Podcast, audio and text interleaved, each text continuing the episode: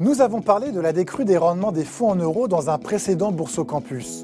Support préféré des souscripteurs d'assurance vie qui ne veulent prendre aucun risque avec leur épargne, il reste pourtant mal connu des investisseurs. Par exemple, est-ce que vous savez de quoi il est constitué? Pourquoi les rendements qu'il affiche n'ont fait que baisser depuis plus d'une décennie? Et enfin, pourquoi les assureurs proposent plusieurs fonds euros au sein d'un même contrat? On vous explique dans ce nouvel épisode de Bourse au Campus tout ce qu'il faut savoir pour briller dans vos prochains dîners en ville. Le fonds en euros est un support d'investissement accessible au sein d'une assurance vie, mais aussi dans les nouveaux plans d'épargne pour la retraite, les PER, lancés par la loi Pacte en 2019.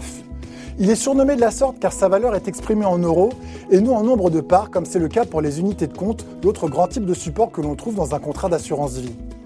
Contrairement aux unités de compte dont la valeur fluctue au gré des performances boursières, le fonds en euros affiche une valeur garantie par l'assureur.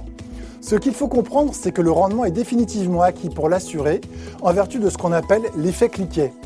Techniquement, il s'agit d'un mécanisme qui garantit le versement des intérêts à l'assuré en contrepartie de la somme qu'il a versée sur le support en euros. Dit plus simplement, cet intérêt qu'on appelle dans le jargon comptable la participation au bénéfice ne peut pas être repris par l'assureur en cas de difficulté sur les marchés.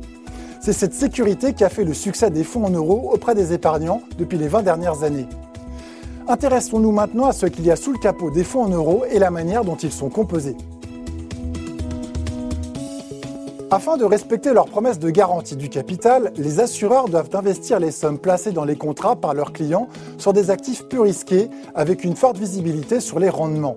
C'est la raison pour laquelle les portefeuilles des compagnies sont composés à près de 80% d'obligations d'État sous forme de bons du Trésor, mais aussi d'obligations d'entreprise. En effet, contrairement aux actions dont les performances sont conditionnées par les résultats financiers de leurs émetteurs, une obligation fonctionne comme un remboursement de prêt dont les conditions et les modalités sont connues dès le début par le créancier, en l'occurrence l'assureur.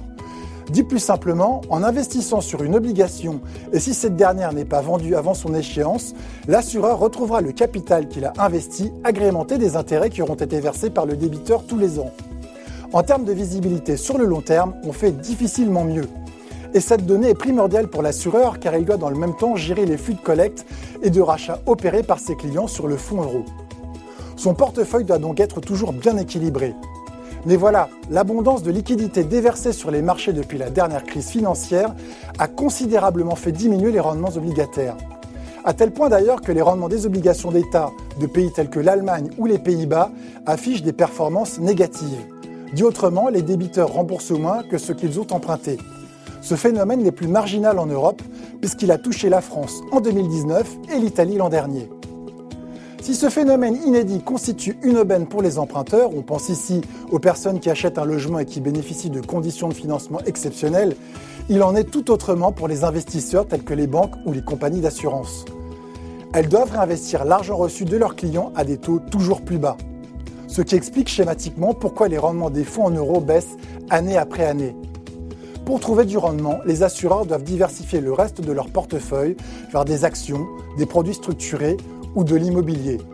Une autre stratégie consiste à créer de nouveaux fonds en euros composés différemment. Pour compenser la baisse des taux, certaines compagnies d'assurance ont décidé de créer des fonds euros moins dépendants des rendements obligataires. Certains ont décidé d'augmenter leur part en actions. Ces fonds sont souvent qualifiés de fonds euros dynamiques. Ils reposent sur une gestion dite à coussin, Bien que bénéficiant d'une garantie en capital similaire à celle de leurs aînés, les fonds eurodynamiques sont par nature très volatiles. Et si certaines années ils ont pu faire des étincelles en termes de rendement, il leur arrive régulièrement d'afficher des performances proches de zéro. C'est la raison pour laquelle ils sont moins mis en avant par les réseaux commerciaux. D'autres assureurs ont préféré une diversification vers l'immobilier en investissant notamment dans des SCI, sociétés civiles immobilières. Si leur résultat est plus encourageant que les fonds euros traditionnels avec des performances supérieures de l'ordre de 2%, il ne faut pas oublier que l'immobilier n'est pas un actif liquide et que la récupération du capital pourrait s'avérer plus problématique pour l'assuré en cas de crise majeure.